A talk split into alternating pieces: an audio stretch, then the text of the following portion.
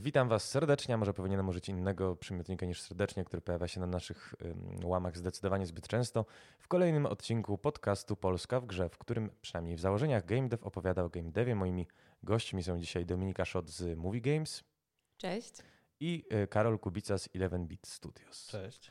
E, wraz z Dominikiem, e, wraz z Dominiką, przepraszam, no, notoryczny brak gościń również wpływa na moje przyzwyczajenia komunikacyjne oraz Karolą, czy tudzież Karolem. E, będziemy dzisiaj. Wystarczy Rufus. Tudzież Rufusem. Będziemy rozmawiać o e, najpopularniejszym e, serialu komediowym NBC, czyli o Community.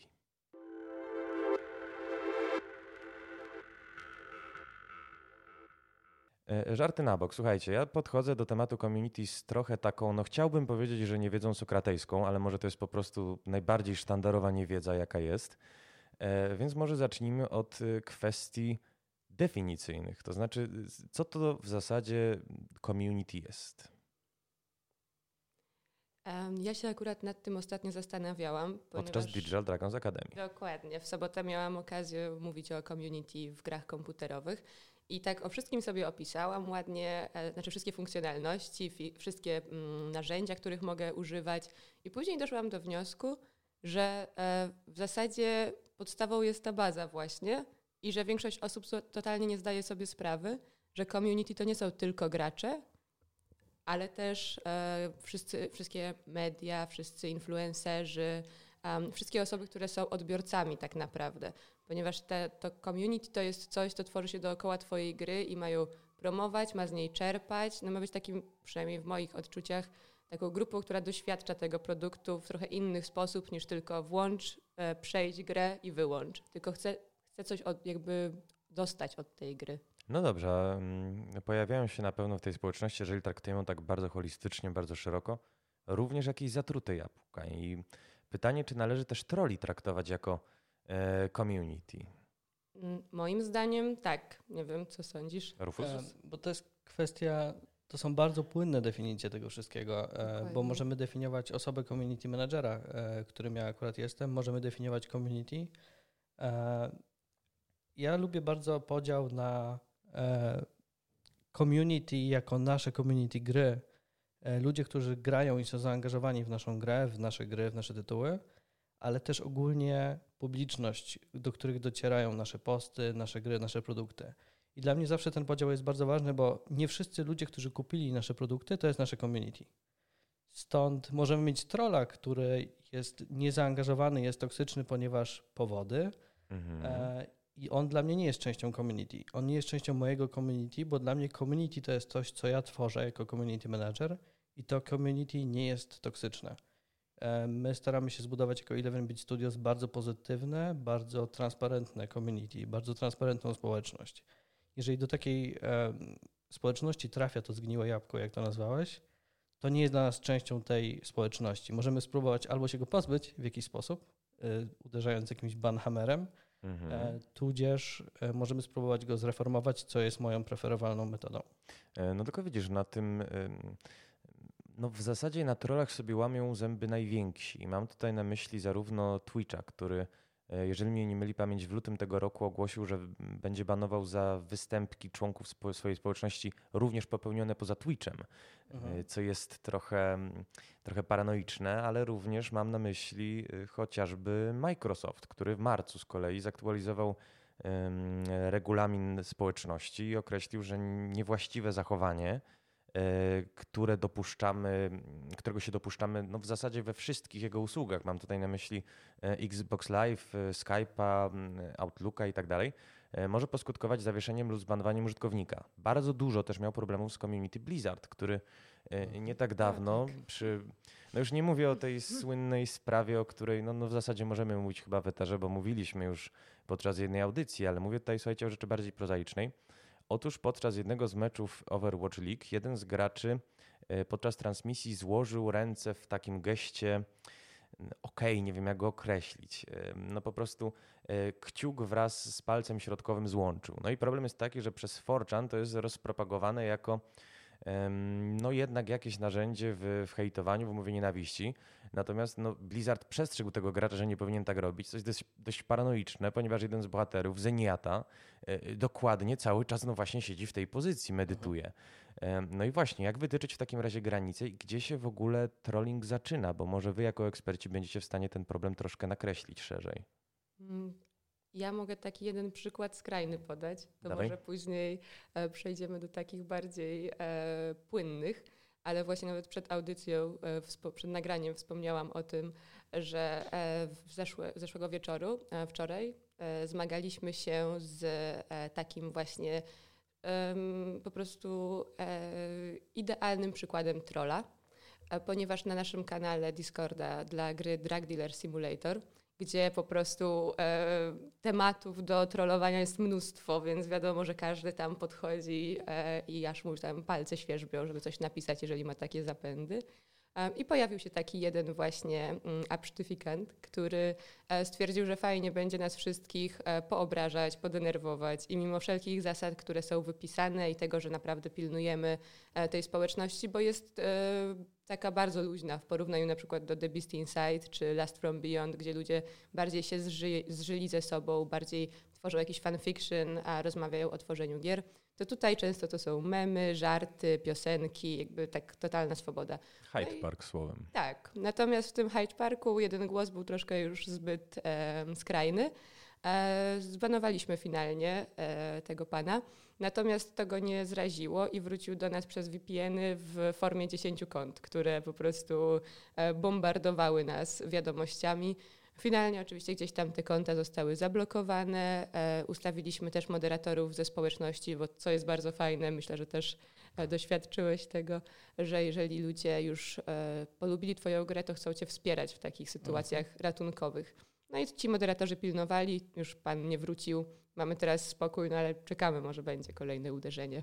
Mm, wiesz co, Movie Games słynie z tego, że mówi nomen omen o paru mhm. produktach równocześnie. I pamiętam, że właśnie Mateusz Wcześniak podczas prezentacji The Beast Inside bardzo, no może nie narzekał, ale twierdził, że właśnie trudno jest się w, w, temacie tej gry komunikować, bo ona właśnie generuje takie zainteresowanie, oczywiście duże ze względu na kontrowersyjną tematykę, tak. No ale to może być zainteresowanie niechciane. Cieszy mnie bardzo, że sobie tak zręcznie z tym poradziliśmy. Nie poradziliście, przepraszam, bo no, no, no chyba, że zatrudniacie. słuchaj. Chyba, że zatrudniacie, albo dobrze, no w takim razie mogę się zaliczać jako część społeczności.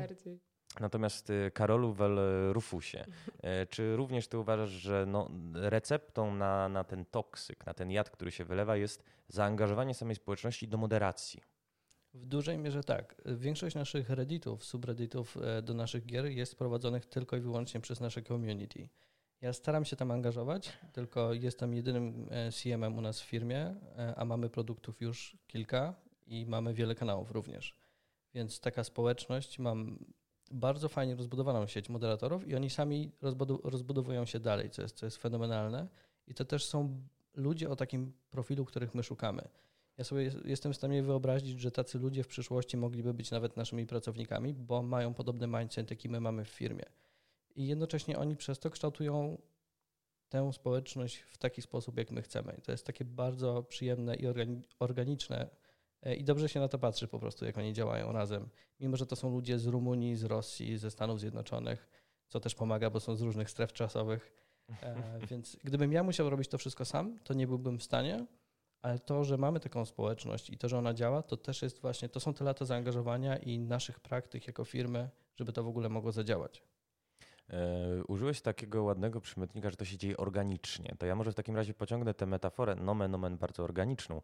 E, zdefiniowaliśmy w takim razie, że w tym sadzie społeczności mamy E, i graczy, i tych odbiorców bardziej biernych, to znaczy widzów, ale mamy też producentów treści, mamy streamerów, mamy influencerów, no i pojawiają się te zatrute jabłka, e, tudzież jabłka, bo tak się powinno wymawiać, trole. Natomiast pytanie, jakimi kanałami do nich docierać? Po, pojawił się tutaj Discord. Co jeszcze? Gdzie, gdzie, gdzie działacie w ogóle jako osoby, które się społecznością zawodowo zajmują? Mhm. To ja może zrobię szybką wymieniajkę i pewnie Jasne. potwierdzimy, będziemy mieli to samo. Mhm. E, my jako firma działamy aktywnie na Facebooku, na Twitterze i na Instagramie oraz YouTubie. To są takie cztery główne social media, z których korzystamy. Do tego dochodzi Steam i całe Steam Forum, Steam Discussions, Steam Newsy i tak dalej. Gdzieś staramy się również bywać na Google Playu, bo mamy też gry mobilne, więc gdzieś tam na te recenzje należy odpowiadać, jeżeli się da, ale nie jest to zazwyczaj aż takim priorytetem. E, jesteśmy, mamy te wszystkie subreddity i to jest super sprawa naprawdę. Jest Discord. E, czasami bywamy na NeoGafie, na forum Goga i tak dalej, więc czasem jest po prostu taka sytuacja jak premiera, premiera gry i wtedy nagle jesteśmy wszędzie, bo wszędzie są komentarze o naszych grach. Jeżeli to jest PC Gamer i sfera, strefa komentarzy PC Gamera, to wbijamy tam i po prostu komentujemy. E, ale oczywiście w takich luźniejszych momentach staramy się skupiać na tych takich korowych e, miejscach, właśnie jak Facebook, Twitter, mimo że Facebook moim zdaniem jest w takiej fazie mocno syłkowej i może się nadaje mocno bardziej już do grup, do wydarzeń, do promocji, niekoniecznie do budowania community jako takiego. Na pewno nie gamingowego w przypadku naszych gier. A co się stało z Facebookiem? E, Facebook, nie chcąc tutaj wchodzić bardzo w szczegóły, ale mam wrażenie, że poszedł właśnie w bardzo w kierunku tworzenia grup, tworzenia wydarzeń. E, bardziej dowiaduje się tam, nie wiem, jaką kupić torebkę sobie lub komuś, e, jakie kupić produkty, bo mam tyle reklam, jakie wydarzenia się wydarzają i na jakie koncerty pójść, a niekoniecznie są to takie korowo gamingowe rzeczy i szczególnie w przypadku 11-bit Studios, które tworzy bardzo, bardziej hardkorowe, e, meaningful gry, raczej nie ma tam naszej, naszej publiczności bezpośrednio. Raczej Twitter jest tu dla nas lepszym narzędziem i właśnie subreddity, na których można sensowniej podyskutować niż Facebook, który moim zdaniem jest dość mocno toksyczny i tą toksyczność wzmaga. E, to w takim razie, skoro e, tak pięknie nam charakteryzowałeś te, wymieniłeś te kanały, no to może Dominiki w takim razie zapytam o ich specyfikę. Mm, ale co dokładnie masz na myśli? W jakim e, znaczeniu? W jakim to znaczy, wiesz, no, mamy tutaj kanały, które są hmm. może nie krańcowo różne, ale jednak są różne, bo tak. Discord no, to jest ta komunikacja no, już bardzo taka skupiona na ludzi, którzy operują w obrębie naszego medium. Mamy Facebooka, który, z którego korzystamy wszyscy, ale jak zwróci uwagę Karol Weller-Rufus, niekoniecznie może to jest najlepsze narzędzie w tym momencie do promocji gier.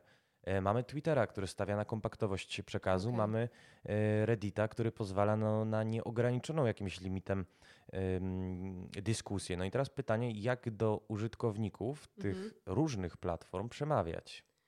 To też jest kwestia, że my mamy trochę inny model też działania niż 11bits, bo w 11bits wszystkie gry są jakby moim zdaniem spójne tematycznie pod względem też wartości, które przekazujecie i tego, jak ta fabuła jest zbudowana i, i jak one wyglądają i jakich graczy przyciągają.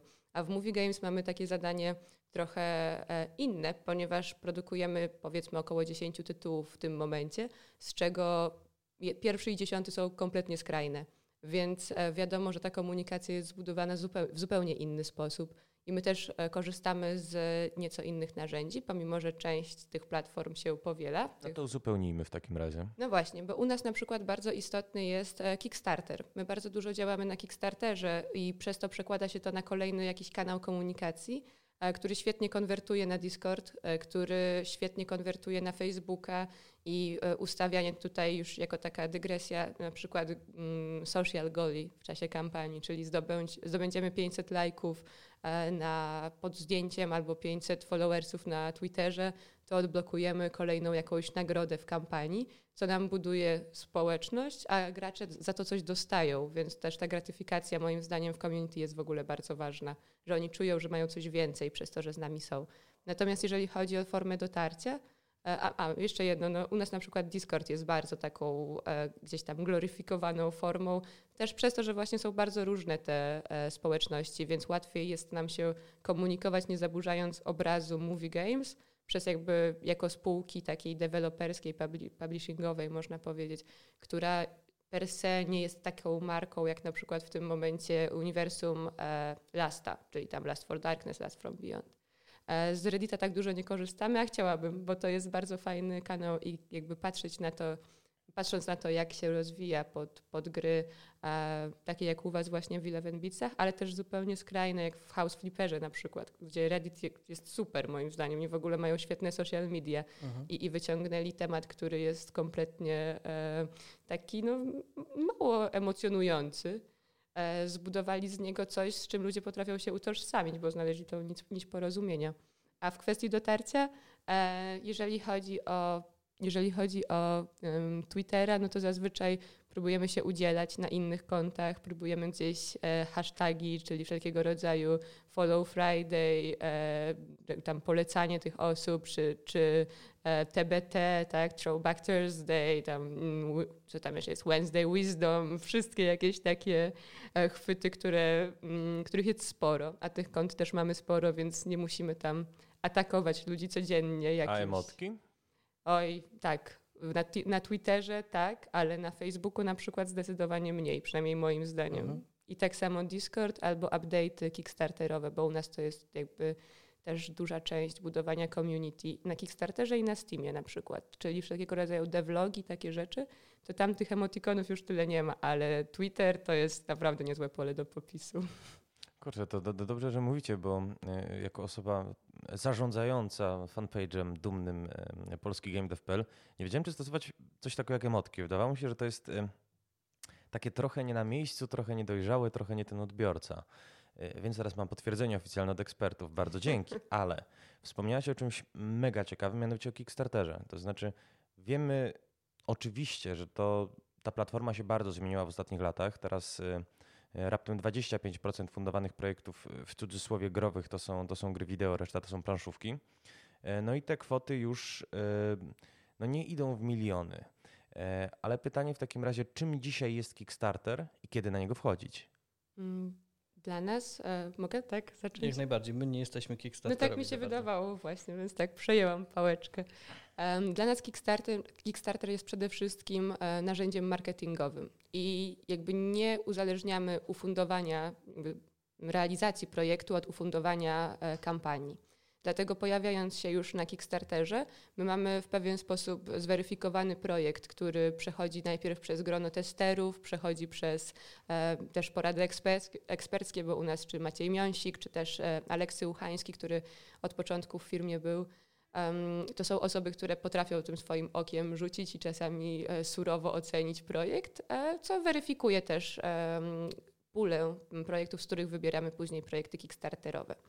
E, one pojawiają się oczywiście nie już w finalnym stadium, czyli nie gdy mamy gotową grę i wtedy sobie myślimy, że a teraz będziemy udawać, że jeszcze wrzucimy tutaj, że taki robimy projekt i później, że zrobiliśmy grę w pół roku, a w ogóle te funkcjonalności, które są w stretch goalach, to już dawno istniały, ale będziemy tacy zaskoczeni, że możemy je zrealizować. Tak nie robimy. Robimy w ten sposób, że gra, która pojawia się na Kickstarterze, jest już w jakimś stopniu e, realizowana. Ten projekt wiemy, że chcemy robić I przede wszystkim mamy wersję grywalną, chociażby demo 20-30 minutowego, bo tak jak wspomniałeś... To już chyba wymóg jest, jeżeli się nie mylę. No właśnie, właśnie do tego chciałam nawiązać, że ten Kickstarter tak, tak się zmienił, że to już to, to, są już odbiorcy, którzy naprawdę bardzo dużo oczekują, bo tych projektów jest tak samo dużo jak wydawanych gier, więc e, to, że masz coś zachwycającego, nie jest wystarczające, że o tym ładnie opowiesz. Musisz zrobić świetną kampanię pod względem graficznym, super stretch gole i tam angażowanie community jest w ogóle moim zdaniem kluczowe, bo to, że ktoś ci zostawi kasę, to, no to okej, okay, no jakby ufundujesz ten, e, ten goal, tak? ten, ten mm, założony cel ale um, przede wszystkim moim zdaniem trzeba tego um, pilnować, żeby tych ludzi przenosić na inne platformy niż Kickstarter. Że Kickstarter jest super, żeby ich zebrać, a później pokazać im, patrzcie, mamy Discorda, dowiecie się tutaj więcej o developmencie. Albo e, dla Kickstarterowców, którzy dołączą do Discorda, dostaną specjalną rangę, jakiś tam kolorek i będzie oddzielny pokój, w którym w ogóle będą wszystkie update'y. Bo wtedy oprócz tego, że wrzucasz im update na Kickstartera w sekcji update'ów, to jednocześnie przerzucając ich na Discorda sprawia, że oni ten update chętniej skomentują i chętniej nawiążą między sobą też jakieś interakcje. Bo taki komentarz pod update'em na Kickstarterze to tak jak pod artykułem. No, jak ktoś nie zajrzy, to się nie dowie, a jak ktoś jest na mm, Discordzie, to tam mówi, wyświetli się powiadomienie, ktoś też w tym czasie będzie na Discordzie, no to dlaczego ma się nie odezwać i to wszystko lepiej żyje.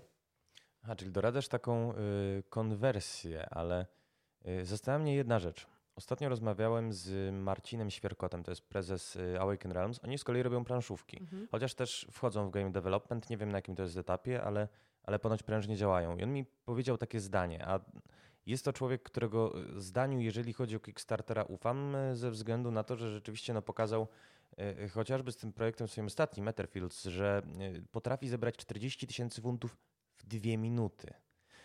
No właśnie, bo patrzysz, patrzysz z takim pewnym podziwem, ale on mi powiedział, zacytuję, jak nie masz dużego community, nie masz ludzi, którzy wiedzą o Twoim projekcie i czekają na niego, nie wchodź w crowdfunding. Jeżeli zbierzesz tysiąc osób, które są gotowe wykupić Twoją grę, to niezły początek.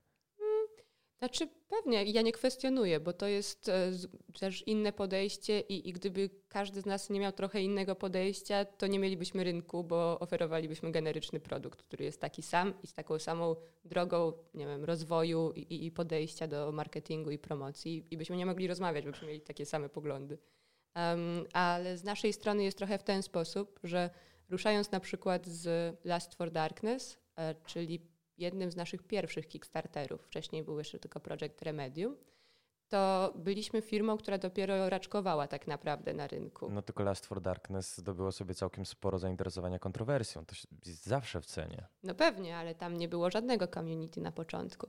Więc to jest, wydaje mi się, zdanie, które e, bardzo zależy od kontekstu, w którym jest wypowiedziany, bo jeżeli robimy grę, która jest e, w mm, sektorze, w rynku, w, w gatunku nasy, nasyconym, to wiadomo, że siła przebicia będzie większa, jeżeli wejdziemy tam już ze swoim jakimś taranem. Ale jeżeli wchodzimy w klimat horrorów okultystyczno-erotycznych, których, umówmy się, za wielu nie ma oprócz naszych produkcji, to, to o wiele łatwiej jest przyciągnąć tą uwagę i tam z mojego doświadczenia, z tego jak e, prowadziliśmy Kickstartery, e, nie było to aż tak istotne, żeby mieć to początkowe community, bo sama rozsyłka do mediów, e, czy nawet pojawienie się tej, tego arta, który tam był taki bardzo przyciągający uwagę, E, na, na stronie Kickstartera sprawił, że media o nas zaczęły pisać, czy, czy Rock Paper Shotgun, czy e, Bloody Disgusting, tak, to były... Czy polski game, no ci najwięksi. No ci najwięksi, tak, dokładnie. Natomiast e, to samo właśnie organicznie przyciągnęło uwagę, bo tutaj ten temat był taki dosyć lotny. No zgadza się. A pytanie ostatnie, bo nie chcę cię, drogi kolego, zanudzić. Pytanie, czy Kickstarter rzeczywiście to jest taka inwestycja, która się zwraca również długoterminowo. Nie mam tutaj na myśli nawet tego jednego projektu. Mhm. Natomiast rozmawiałem również z y, Krzysztofem Kostowskim, szefem Playway. Tak. I on mi powiedział, że dla niego Kickstarter to od początku był taki trochę jakby cel długoterminowy. To znaczy on, jeden projekt im się udało sfinansować, drugi projekt, trzeci projekt, czwarty projekt, piąty projekt i teraz mają pięć projektów. Na pięciu projektach dadzą aktualizację o szóstym na, y, jak już sfinalizują sześć, no to będą mieli sześć kolejnych platform i tak pomalutku, po kolei z bardzo różnych stron zbierali sobie właśnie y, community, mhm. które teraz jest informowane za każdym razem, kiedy wchodzą na Kickstartera z nową rzeczą. No pewnie, no jest takie piękne słowo synergia i ono świetnie opisuje, co tu się dzieje, e, ponieważ w naszym przypadku było dokładnie w ten sposób e, przy kampanii Last From Beyond, czyli kontynuacji, mm, znaczy historii osadzonej w tym samym uniwersum, co Last for Darkness. E, Last from Beyond powstało już po Kickstarterze Last for Darkness, po Kickstarterze The Beast Inside, jak również po Kickstarterze Agony, które jest jakby z grupy gdzieś e, powiązanej z Movie Games. Um, I w momencie, gdy pojawił się Kickstarter, Kickstarter Last from Beyond, um, no to informacje dostały te wszystkie Kickstartery poprzednie. Dostały ją na social mediach, dostały ją w update'ach, dostały ją w Steam Community, no, dostały ją naprawdę w każdej możliwej formie do, do konsumpcji dla takiego odbiorcy. A dodatkowo na pewnym etapie kampanii pojawiły się też e, nagrody uwzględniające kody do tamtych gier.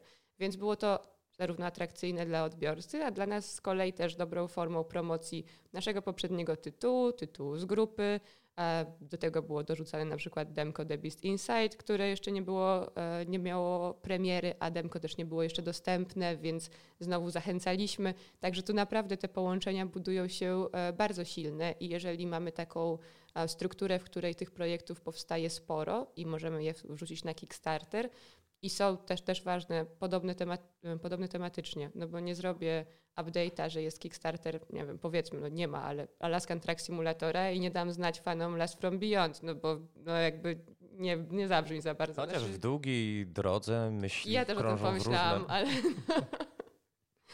No ale tak, jak najbardziej. To wszystko, to wszystko się zazębia i to jest, wydaje mi się, w ogóle w zarządzaniu community ważne, żeby widzieć te połączenia i, mhm. i umieć je gdzieś narysować nawet w takich mało oczywistych miejscach.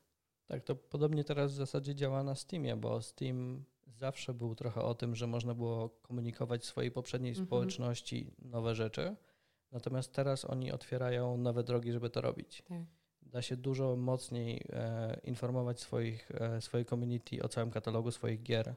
E, możemy lepiej linkować gry między sobą, robić jakieś cross-promo, kupony na Steamie mm -hmm. na mhm. przykład bardzo dobrze działają. Znaczy, tak czekaj, czekaj, bo y, jak wspomniałem, to jest ta, ta, moja niewiedza sokratejska, tudzież zwykła niewiedza. Ja mm. doskonale wiem, natomiast tak cię chcę sprawdzić. Y, jakie możliwości daje Steam? Tak jakby wytłumaczmy to maluczkim, bo ja jak mówię, doskonale temat znam od podszewki. E, generalnie to nie robię tego bezpośrednio ja. Ja nie ustawiam tych e, product page i tak dalej Steamowych i, i nie działam bezpośrednio z naszymi akauntami Steamowymi. E, natomiast podam jakieś konkretne przykłady, jak można to robić nawet nie robiąc tych product page'ów bezpośrednio albo tylko wpływając na ich treść. Jeżeli na przykład e, mamy opis gry This War of Mine na Steamie, to gdzieś tam w sekcji specjalnej lub na przykład na końcu opisu Steama możemy podlinkować inne tytuły od tego publishera. I o ile na przykład w przypadku linkowania Frostpunka na stronie This War of Mine community dość mocno może się pokrywać, to na przykład może nie być aż tak zainteresowane grami typu Children of Morta czy Moonlighter, ale jednocześnie może mają do nas na tyle duże zaufanie, bo to zaufanie staraliśmy się budować przez lata, że klikną w te tytuły. I mamy tą właśnie synergię działającą w bardzo prosty sposób tutaj. E, oczywiście są jakieś mechanizmy bardziej zaawansowane, które można na Steamie wykorzystywać. Część z nich e, są po prostu, można je ustalać z naszymi akauntami gdzieś tam na Steamie. To też zależy od tego, E, jak się sprzedają nasze produkty, jeżeli produkt się naturalnie sprzedaje dobrze, bo jest dobry, to automatycznie dostaje większą widoczność.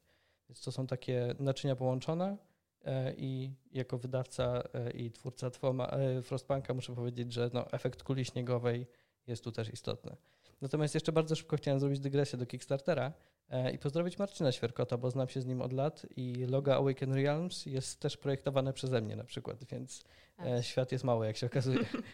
Bardzo mały. Natomiast podsumowując ten wątek e, naszej dzisiejszej rozmowy, e, synergia, synergia i jeszcze raz synergia, wracamy po przerwie.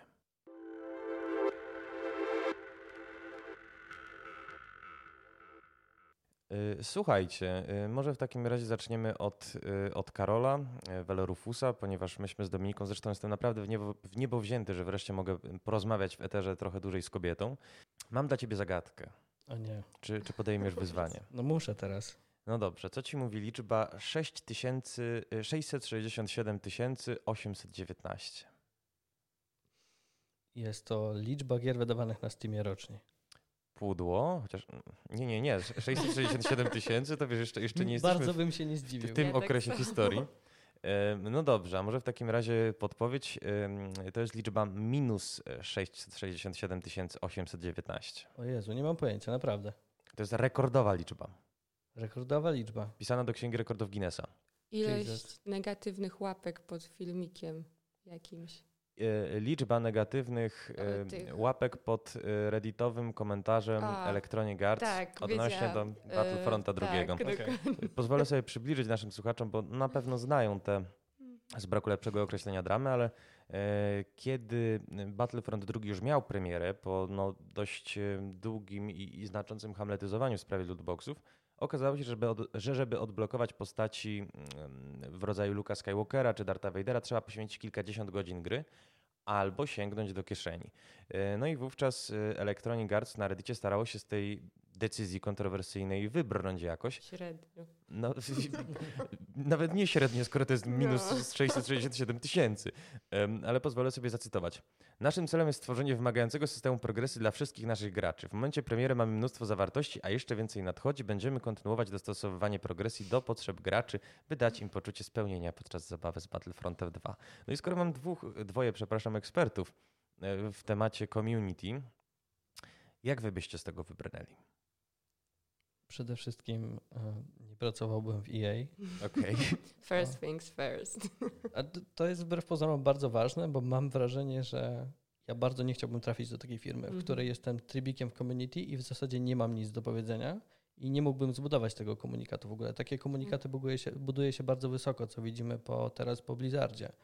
Um, wydaje mi się, że to, że ludzie grają w gry Blizzarda i im się podobają te gry i to, że cudowne zespoły fajnych ludzi pracują nad tymi grami, nie ma to nic związanego z tymi decyzjami u góry, tymi, które są kontrowersyjne, tymi, które są komunikacyjne. E, ja na przykład świetnie się bawię teraz w nowym dodatku do Hearthstone'a, e, Battlegrounds e, i napisałem o tym tweeta. I potem jak wysłałem tego tweeta, pomyślałem, najgorzej, ja nie mogę wspierać Blizzarda, bo Blizzard robi złe rzeczy teraz. I jest to dość ciężko rozdzielić, tak mi się wydaje. I wydaje mi się, że warto o tym pamiętać. To jest taki trochę odbiegą od Twojego pytania, ale komunikując się z deweloperami, pamiętajmy o tym, że jakieś decyzje designerskie mogą być podejmowane nie przez właściwe osoby na właściwym szczeblu i, wymuszane gdzieś tam przez ludzi z góry w krawatach, a nie przez tych kreatywnych ludzi, którzy chcą zrobić na przykład bardzo dobre Gwiezdne Wojny, bo wychowały się na trylogii e, Gwiezdnych Wojen w latach 70. czy cokolwiek. Poniekąd się to udało, patrząc na oceny um, upadłego zachodu, um, tudzież Fallen Order. Natomiast, e, no właśnie, nie pracujecie w takich firmach jak Electronic Arts, nie pracujecie w takich firmach jak Blizzard. No ale mogę sobie wyobrazić sytuację, w której rzeczywiście stanęlibyście przed takim wizerunkowym kryzysem. Mhm. No i być może powinniśmy to właśnie przenieść na taki poziom takiego podkoszulka bliższego ciału. Chcę Was zapytać o to, jak w wypadku takiego kryzysu się zachować. Czy macie takie doświadczenia? I wiem, że przynajmniej jedno z Was ma, ponieważ w prezentacji, którą Dominika y, przypomniała na początku, na początku naszego spotkania, y, przeczytałem y, takie pytanie rzucone, mhm. rzucone w przestrzeń. Czy istnieją sprawdzone i skuteczne sposoby na zarządzanie kryzysem pośród społeczności graczy, zresztą społeczności z wielką literą, co szanuję? No więc czy istnieją? Mm, moim zdaniem to nie powinno się podchodzić schematycznie do mhm. żadnego problemu, bo przede wszystkim ważny jest gatunek gry, w której to się dzieje i skala problemu, który ma miejsce. Bo jeżeli um, problemem jest to, że tak jak w przypadku na przykład No Man's Sky w trailerze były motylki i później motylków nie było w grze i była wielka, wielkie oburzenie. Jak to tych motylków nie ma? Bo przecież były obiecane no to to jest skala problemu, która jakby wymaga trochę innego zaadresowania niż fakt, że spóźnia ci się gra o półtora roku. E, natomiast jakby nie, bagat, nie bagatelizując oczywiście żadnego z tych wydarzeń, bo dla osoby, która czeka na motylki, to jest dużo ważniejsze. Jakby to jest to, czym on żyje w tym momencie.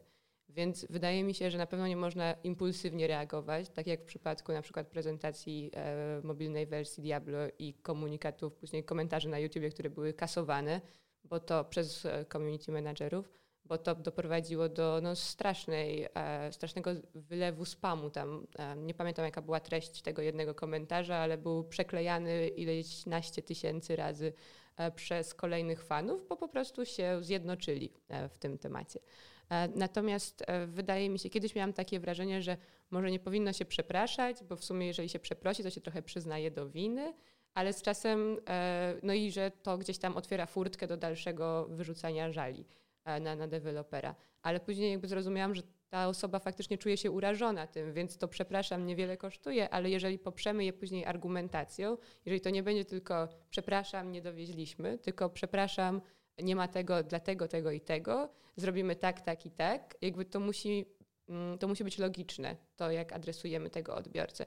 I nie takie logiczne jak w stylu właśnie, logiczne, jak w stylu e, Electronic Arts, gdzie oni piszą taką piękną, po prostu słodką formułkę, że oni to w sumie to robią dla graczy i że te pieniądze to to, to jest po prostu ich droga do sukcesu, a, a nie, że oni chcą tą kasę od tego gracza. E, no to to jest sztuczne, ale jeżeli piszesz i ta argumentacja jest logiczna, to wydaje mi się, że taka szczerość z tym odbiorcą no jest kluczem do e, załatania pewnych konfliktów i gdzieś tam do załagodzenia ich w pewien sposób.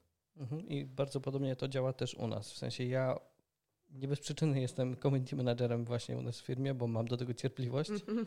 i uważam, że transparentność jest turbo ważna, e, Dokładnie. jak jesteś community managerem w game devie Natomiast oczywiście, że są jakieś ograniczenia. Wszyscy mamy jakieś NDA-ki podpisane, są spoilery, których nie można zdradzać i trzeba się trzymać pewnych rzeczy i nie zawsze można wszystko powiedzieć.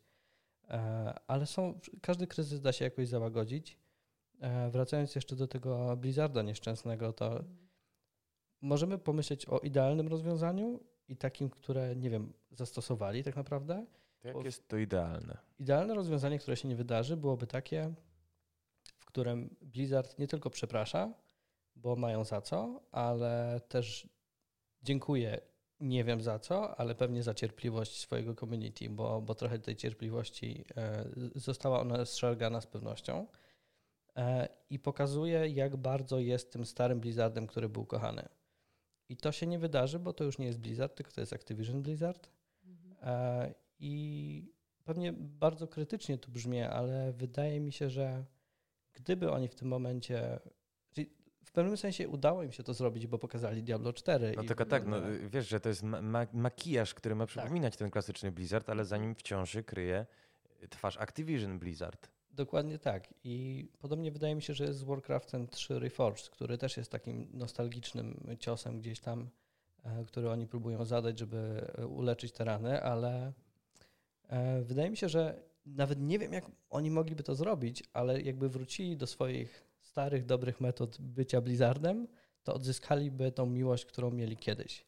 Tylko to jest to idealne, idealne rozwiązanie, które się nie wydarzy, bo za tym stoją grube pieniądze, za tym znowu stoją CEO Activision Blizzard, którzy są na samej górze i oni mogą popracować w takiej firmie dwa lata, e, zarobić na całe życie pracując w tej firmie dwa lata i im nie zależy na tych drobnych decyzjach, które się wydarzają na dole. Dlatego znowu, ja się bardzo cieszę, że pracuję w 11-bit Studios, gdzie ja mam bezpośredni wpływ na, takie, na komunikowanie rzeczy.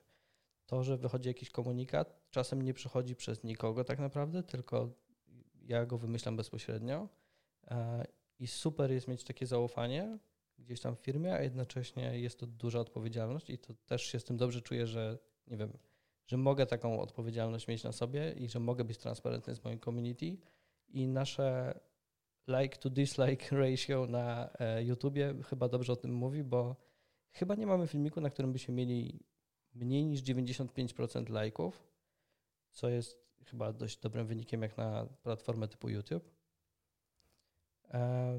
I nie wiem, gdzie zdążam z tą myślą teraz, e, bo już jestem bardzo, bardzo daleko. No dobrze, to może w takim razie spróbujmy, spróbujmy pożeglować gdzieś wspólnie. Powiedziałeś, że to się nie wydarzy, bo Blizzard jest w tym momencie korporacją. No, ale... Wiem, wiem o czym chciałem powiedzieć. To dawaj, to dawaj. było to idealne rozwiązanie i to rozwiązanie, które zrobili. Wyszedł na scenę pan, przeprosił i wszyscy byli wow, przeprosił. To było takie słodkie, że on przeprosił. A za tym nic nie poszło. Tak. Za tym nic nie poszło, bo to był gest. To był gest, za który muszą pójść akcje. I tego jeszcze nie wiemy, czy to się w ogóle wydarzy, bo to jest za wcześnie, żeby oceniać. I też nie mi oceniać. W sensie dla mnie to był bardzo dobry gest, bardzo miły gest e, i trwał trzy minuty. I pan udawał, że płacze i to było słodkie z jego mhm. strony. E, tylko dopóki teraz oni faktycznie nie poprawią tego, co zrobili, moim zdaniem to był pusty gest na razie. Ja liczę, że ja jestem trochę taki Blizzboyem, e, fanboyem Blizzarda od lat e, i chciałbym, żeby znowu było fajnie. No tylko wiesz, no, z drugiej strony oni są, są już takim kolosem, nie mówię, że na glinianych nogach, tylko mhm. kolosem, którego bardzo łatwo e, może nie wywrócić, ale podciąć. I w momencie, w którym no, Activision Blizzard to jest koncern, który no, no w zasadzie każdy y, nierozważny ruch może zaowocować spadkami akcji, y, co się zresztą działo. Mhm. No i w efekcie może też zaowocować przecież y, zwolnieniami. Nie tak dawno Bobby Kotick zwolnił 800 ludzi, z czego zresztą przypominam, że zdecydowana większość z nich to byli community managerzy, PR-owcy i, i ludzie, którzy się zajmowali pomocą techniczną. E, także no, chwała Wam, że pracujecie w Movie Games i w 11 bitach, bo no zapewne nie będą nad wami takie wielkie korporacyjne problemy nigdy stały, no chyba, że 11bit się jeszcze rozrośnie, czego no nie wiem, czy życzyć w tej sytuacji. E, kupiliśmy nowe biuro, które ma pomieścić do 400 osób, więc trochę się rozrośniemy raczej. No dobrze wiedzieć, ale powiedzcie mi w takim razie, bo tak sobie dywagujemy o problemach Blizzarda, problemach Electronic Arts, no ale jestem przekonany, że jako starzy wyjadacze, chociaż młodo wyglądający, może też mieliście jakieś kryzysy, którymi musieliście zarządzać? To jest ciekawe pytanie, bo jak próbuję sobie przypomnieć jakiś taki e, prawdziwy kryzys w social media u nas, to w zasadzie nie mam takiego. W, przynajmniej w historii mojej pracy, a pracuję w bidach ponad 3 lata, mm, nasze community jest cudowne i ja autentycznie czasem się wzruszam, jak czytam posty naszych, e, naszych e, ludzi ze społeczności. Ostatnio wypuściliśmy dodatek, e, ostatni dodatek do This War of Mine. Nazywa się Final Cut i jest takim zamykającym dodatkiem po pięciu latach. Dokładnie pięć lat po premierze swoją tak. drogą na PC-tach. Dokładnie 14 listopada, pięć lat po premierze. Jest to darmowa aktualizacja. I czytając komentarze ludzi, nie znalazłem praktycznie jednego negatywnego. Tam najbardziej negatywny komentarz to jest, czy będzie też na PlayStation 4. Bardzo chciałbym mieć tylko takie problemy, e, ale tak naprawdę głównie takie mam. E, naszymi głównymi problemami jako firmy są opóźnienia i zazwyczaj są to opóźnienia drobne w skali jakiejś całej firmy e, i trochę musimy się naprzepraszać po prostu za, za to, że chcemy zbyt dobrze dopracować nasz content. No ale właśnie, to jest swoją drogą, bo y, chyba Dominika o tym mówiła, że należy właśnie stosować taką kon konstrukcję, że robimy coś, bo zaowocuje to tym, to ma być właśnie logiczna wypowiedź ze skutkami, z powodami, I bardzo często w przypadku opóźnień się właśnie spotykam z taką no już mhm. wyświechtaną wręcz formułką, e, którą czytam w prasówkach, że no niestety nie udało się tego dowieść, bo i tutaj zazwyczaj następują, że chcieliśmy, żeby gra była najlepsza, jaka może być w momencie premiery, bla, bla, bla, nasze community jest dla nas bardzo ważne, bla, bla, bla. To znaczy, to, to bla, bla, bla mówię nie dlatego, że to jest, to, to jest nieważne i nie należy tak mhm. robić, tylko po prostu tyle się tego naczytałem. E, no ale właśnie, Eleven Bici w takim razie już wiemy, nuda, nic się nie dzieje, czy będzie na PS4. Wróćmy w takim razie do naszej okultystycznej pornografii. Mhm. E, tutaj tak naprawdę nie było żadnych problemów, jeżeli chodzi o lasta takich większych, ponieważ to community, które się zebrało, przez to, że tytuł jest specyficzny, to też są ludzie, którzy um, jakby czekają na niego i nie jest problemem, jeżeli na przykład poczekają chwilę dłużej, dlatego że takich tytułów jest mało. I nie mówię, że czujemy się z tym zbyt pewnie, ale jeżeli to o to community dbamy i staramy się to robić chociażby właśnie przez tego Discorda, gdzie też mamy takich moderatorów z różnych stron świata i e, polecam tam e, pokój fanfiction, bo wow, naprawdę. To znaczy, co tam można znaleźć? No w ogóle historię e, uniwersum Lasta, o której my nie mieliśmy pojęcia, także naprawdę kreatywność jest na wysokim poziomie, mm, dochodząc do tego, że jeden z członków naszego community wytatuował sobie logo Last for Darkness, więc to już jest najwyższy stopień, wtaj- stopień, e, stopień wtajemniczenia. Ile chyba. ma Frostpunk tatuaży? To jest dobre pytanie. Chyba nie widziałem żadnego jeszcze. Warto zadać pytanie w takim razie. No to tutaj nie było problemów, ale mieliśmy jeden na przykład e, przy Alaskan Track Simulatorze, gdzie gra jest w developmentie dosyć długo i pewnie jeszcze trochę będzie, ponieważ staramy się ten tytuł gdzieś tam e, zbudować w taki sposób, żeby odpowiadał potrzebom community, które jest wymagające, bo ten to jest taki trochę niszowy niby rynek, ale jest tam bardzo dużo ludzi, a bardzo mało gier mm, w tematyce takiej trakowej. Więc tutaj mamy e, sporo, sporo do zrobienia. E, natomiast przez to, że gra była już dłuższy czas w, de w a pokazaliśmy trailer dosyć wcześnie, no to oczywiście pojawiły się komentarze, że ta gra nigdy nie powstanie i że jest to jakiś scam i oczywiście to jeden komentarz nakręcał drugi, etc. E, więc jakby w odpowiedzi na to mm, po pierwsze, tam wystosowaliśmy jakiegoś długiego posta i na Steamie, i na Facebooku, w zasadzie tam, bo to są jakieś główne platformy dla Alaskana. E, natomiast e, Natomiast później wrzuciliśmy też tą informację o Discordzie, przekonwertowaliśmy ludzi na Discorda, tam nam się zrobiło duże e, community, które najpierw krzyczało, gdzie jest gra, a później jak dostawało coraz więcej informacji, to zaczynał nas lubić i mieliśmy w pewnym momencie nawet trochę więcej ludzi na Discordzie niż Mortal Kombat, więc to super osiągnięcie. Ale do czego dążę? Że w momencie, gdy oni nie wiedzieli, e, co się dzieje z grą, no to jakby rozwiązaniem, które przyszło nam z pomocą i które w sumie mm, jakby było takim pilotażowym rozwiązaniem, które teraz wdrażamy też w innych naszych produkcjach, niektórych zależnie od gatunku, są devlogi.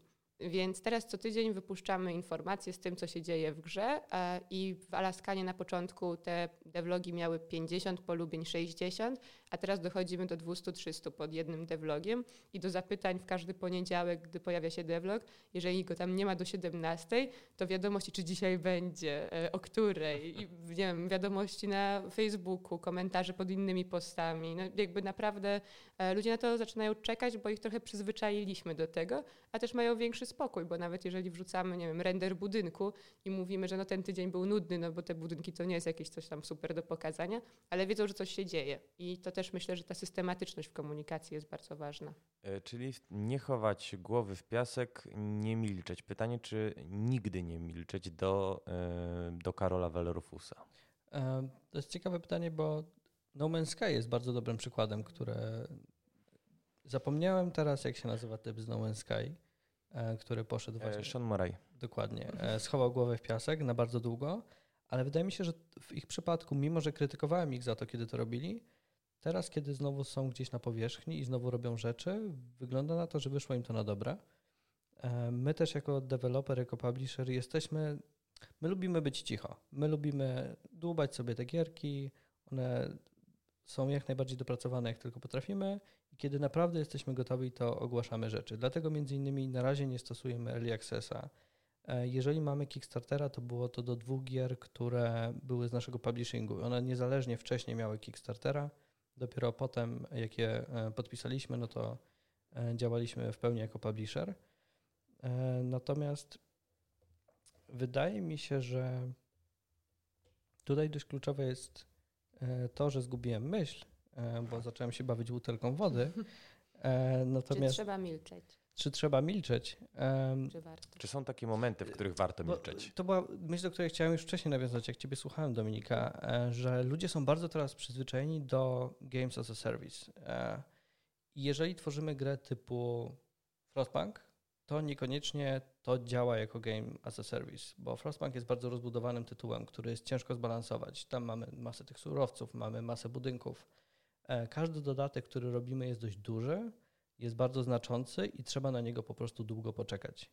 E, I my w międzyczasie o takim Frostpunku możemy trochę pisać, e, możemy robić jakieś guidy, możemy nawiązywać do przeszłych rzeczy, ale to nie jest gra, w której dodamy jeden item, jak do jakichś Dead Cellsów czy innego roguelite'a i to będzie działać. My tu aktualnie tworzymy bardzo duży dodatek e, i myślę, że jak community, community które teraz narzeka na to, że troszkę jest cicho o grze. Jak zobaczą ten dodatek, to zrozumieją, dlaczego było tak cicho. Znaczy mówisz o tym trzecim, o którym rzeczywiście nic nie wiadomo, bo szczerze mówiąc chciałem cię puścić w maliny i czekałem aż powiesz, że nie, nigdy nie wypada milczeć, że zawsze trzeba coś komunikować i, i chciałem o niego dopytać.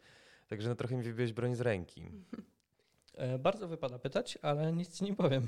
E, powiem. No i to chyba jakiś kryzys wizerunkowy będzie. E, generalnie wypuściliśmy Season Passa i pierwsza część tego Season Passa, najmniejsza, już jest dostępna. E, I znowu, ona była trochę krytykowana głównie dlatego, że wydawało się, że tam jest mało kontentu, bo to brzmi jakbyśmy dodali mosty do gry.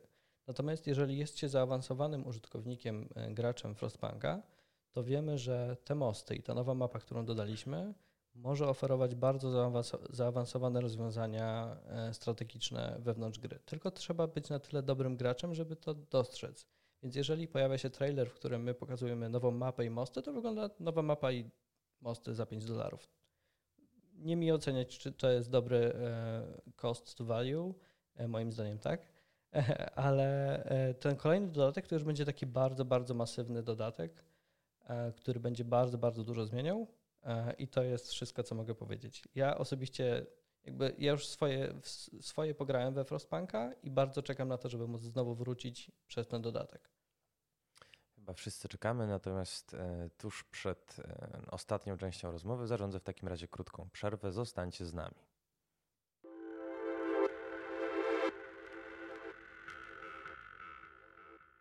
I słuchajcie, zostało nam już e, wcale niewiele czasu, w związku z czym chciałem, jak przystało tutaj na reprezentantów polskiego game devu, to znaczy Was, e, żebyśmy sobie troszeczkę poplotkowali o e, no, przykładach z naszego poletka, które ostatnio trochę się z community odbiły bądź odbiły na community. Jeżeli chodzi o przykład, który się odbił na community, no to jest Terminator, e, który no, notuje niezbyt wysokie oceny, na poziomie 50-51%, mhm. zależnie od platformy. Jeszcze przed chwilą jeszcze przed chwilą na e, metakrytyku to była ta czerwona przegródka, teraz już tak lekko żółta, no ale nie jest różowo. Natomiast społeczność, z tego co wierzyć e, metakrytykowi czy Steamowi, no to podchodzi do tej gry hurra optymistycznie. Inna rzecz, że część tej społeczności to są ludzie, którzy tak bardzo cenią Terminatora, że aż założyli sobie konta, żeby po raz pierwszy zagłosować na grę i, i przyznać jej dziesiątkę. E, natomiast drugi przykład to jest, drugi przykład to jest Crossroads, które było w stanie no, bardzo krótko, w krótkim okresie od premiery, jeżeli się nie mylę, dwa tygodnie, wzrosnąć, e, jeżeli chodzi o ceny użytkowników, z 52% początkowo, tuż po premierze, do 70% w tym momencie. Pytanie, czy w tym momencie community nie jest po pierwsze ważniejsze od recenzentów, tych tak zwanych profesjonalnych, a po drugie, no właśnie, jak to, jak zadziałać w momencie, w którym wydajesz grę, która jest zbagowana i zdajesz sobie sprawę, że odbiorca, no, no jego łaska na pstrym koniu jeździ i może ci tę grę po prostu zhejtować, może ci ją wdeptać w ziemię, a chciałbyś, żeby mimo wszystko wpadła ona w przegródkę z, z, wyższymi ocenami, no bo algorytm Steamowy tak działa, że jeżeli wpadnie z niższymi ocenami w przegródkę, no to nie będzie po prostu widoczny. Ja czytałam e, takie, nie wiem czy to nazwać postmortem, czy e, case study po wydaniu właśnie Crossroads In um, od Klabatera, e, gdzie opisywali całą tą swoją e, historię, całą tą swoją historię z e, Crossroads In i z tym, jak właśnie e, ciężko było z community pod względem mm, takiego łaskawego oka na produkt, który sami wiedzieli, że nie był do końca perfekcyjny. I Później właśnie wydanie kolejnego patcha, jakaś dłuższa notka tłumacząca, gdzieś pozwoliła się odbić e, w tym czasie, znaczy po tym czasie od premiery. E, natomiast ja tak e, patrząc na, na ostatnie premiery, też nawet Blair Witch Project, tak, który wyszedł mhm. i najpierw też przez jakieś bugi językowe, przez takie A rzeczy. chińskie. Dokładnie, tak, ale jakby nie było to kwestią bardzo niedorobionej gry, ale rzeczy, która uraziła wielu e, odbiorców, to pokazuje, jak ta granica jest cienka i że e, jakby produkt, który dowozimy w tym momencie, on musi być na 100% to jest taki, taki punkt wyjściowy, moim zdaniem. Bo jeżeli chcemy uniknąć później zarywania e, tygodnia na odpisywanie na negatywy i przekonywanie, że może jednak coś da się z tym zrobić, a też właśnie tak jak wspomniałeś, algorytmy są bezlitosne, no to nie zabierajmy sobie tej jedynej szansy na wystrzelenie gdzieś tam do góry. I tak jak na przykład przy e, The Beast Inside mieliśmy sytuację, w której e, przełożyliśmy e, premierę, też wypuściliśmy również betę z opóźnieniem i to na początku budowało jakiś taki mm, dystans do, do tej produkcji, przez wzgląd na to, że właśnie się opóźniała. Natomiast w momencie, gdy została wydana, no to my do dzisiaj mamy 84% oceny. I ta ocena była, sięgała 95 tuż po wydaniu. Więc jakby udowodniło nam to, że czasami lepiej troszkę dłużej poczekać, ale um, dlatego, żeby później móc skorzystać z tych wszystkich e, jakby przywilejów e, produkcji, która zostanie uznana właśnie przez to community, za, za wartościową. Też wydaje mi się, że community jednak ma tutaj znaczący głos, bo media mają zasięg, ale community jakby decyduje portfelem finalnie. I decyduje też sympatią i tym, czy czuje się zawiedzione, oszukane, to już takie mocne słowa, ale reaguje bardzo skrajnie. I też ludzie łatwiej dawają, dawają, dają e, negatywy niż pozytywy, więc jakby trzeba mieć to na uwadze, wydaje mi się, bo jak pojawi się jeden negatyw, to od razu wszyscy tam się lubią podpisać.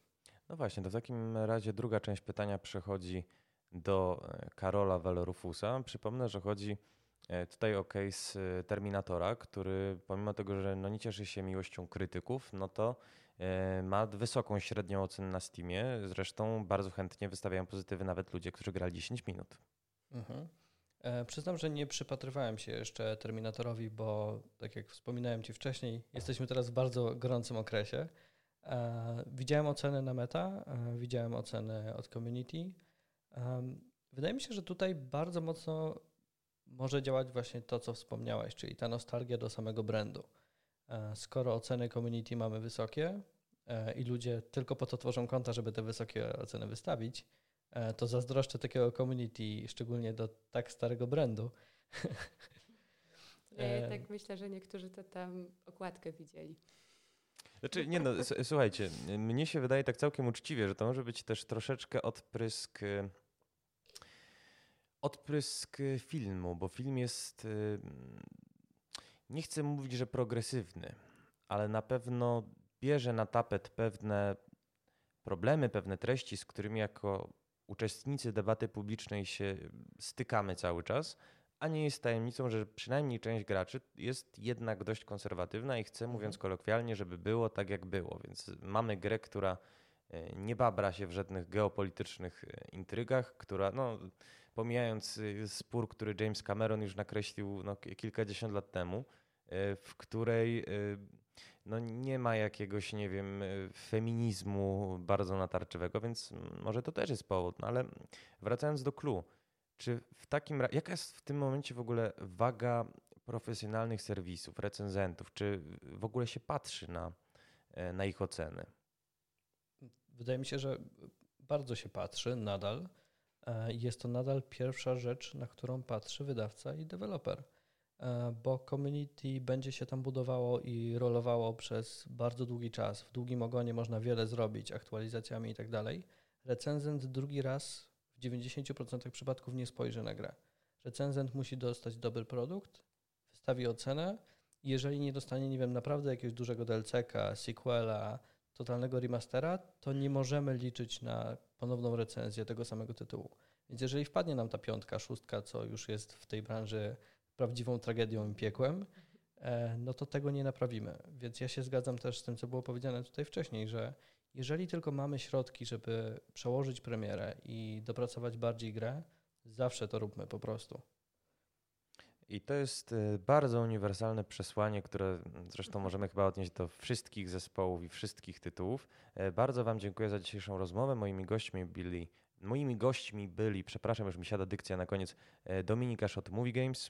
Dzięki. I Karol Rufus Kubica, e, Kubica, naprawdę mi siada dykcja. Karol Rufus Kubica i Eleven Beat Studios. Dzięki wielkie. Dzięki Wam pięknie. Mam nadzieję, że w postprodukcji się uda wyciąć omyłki.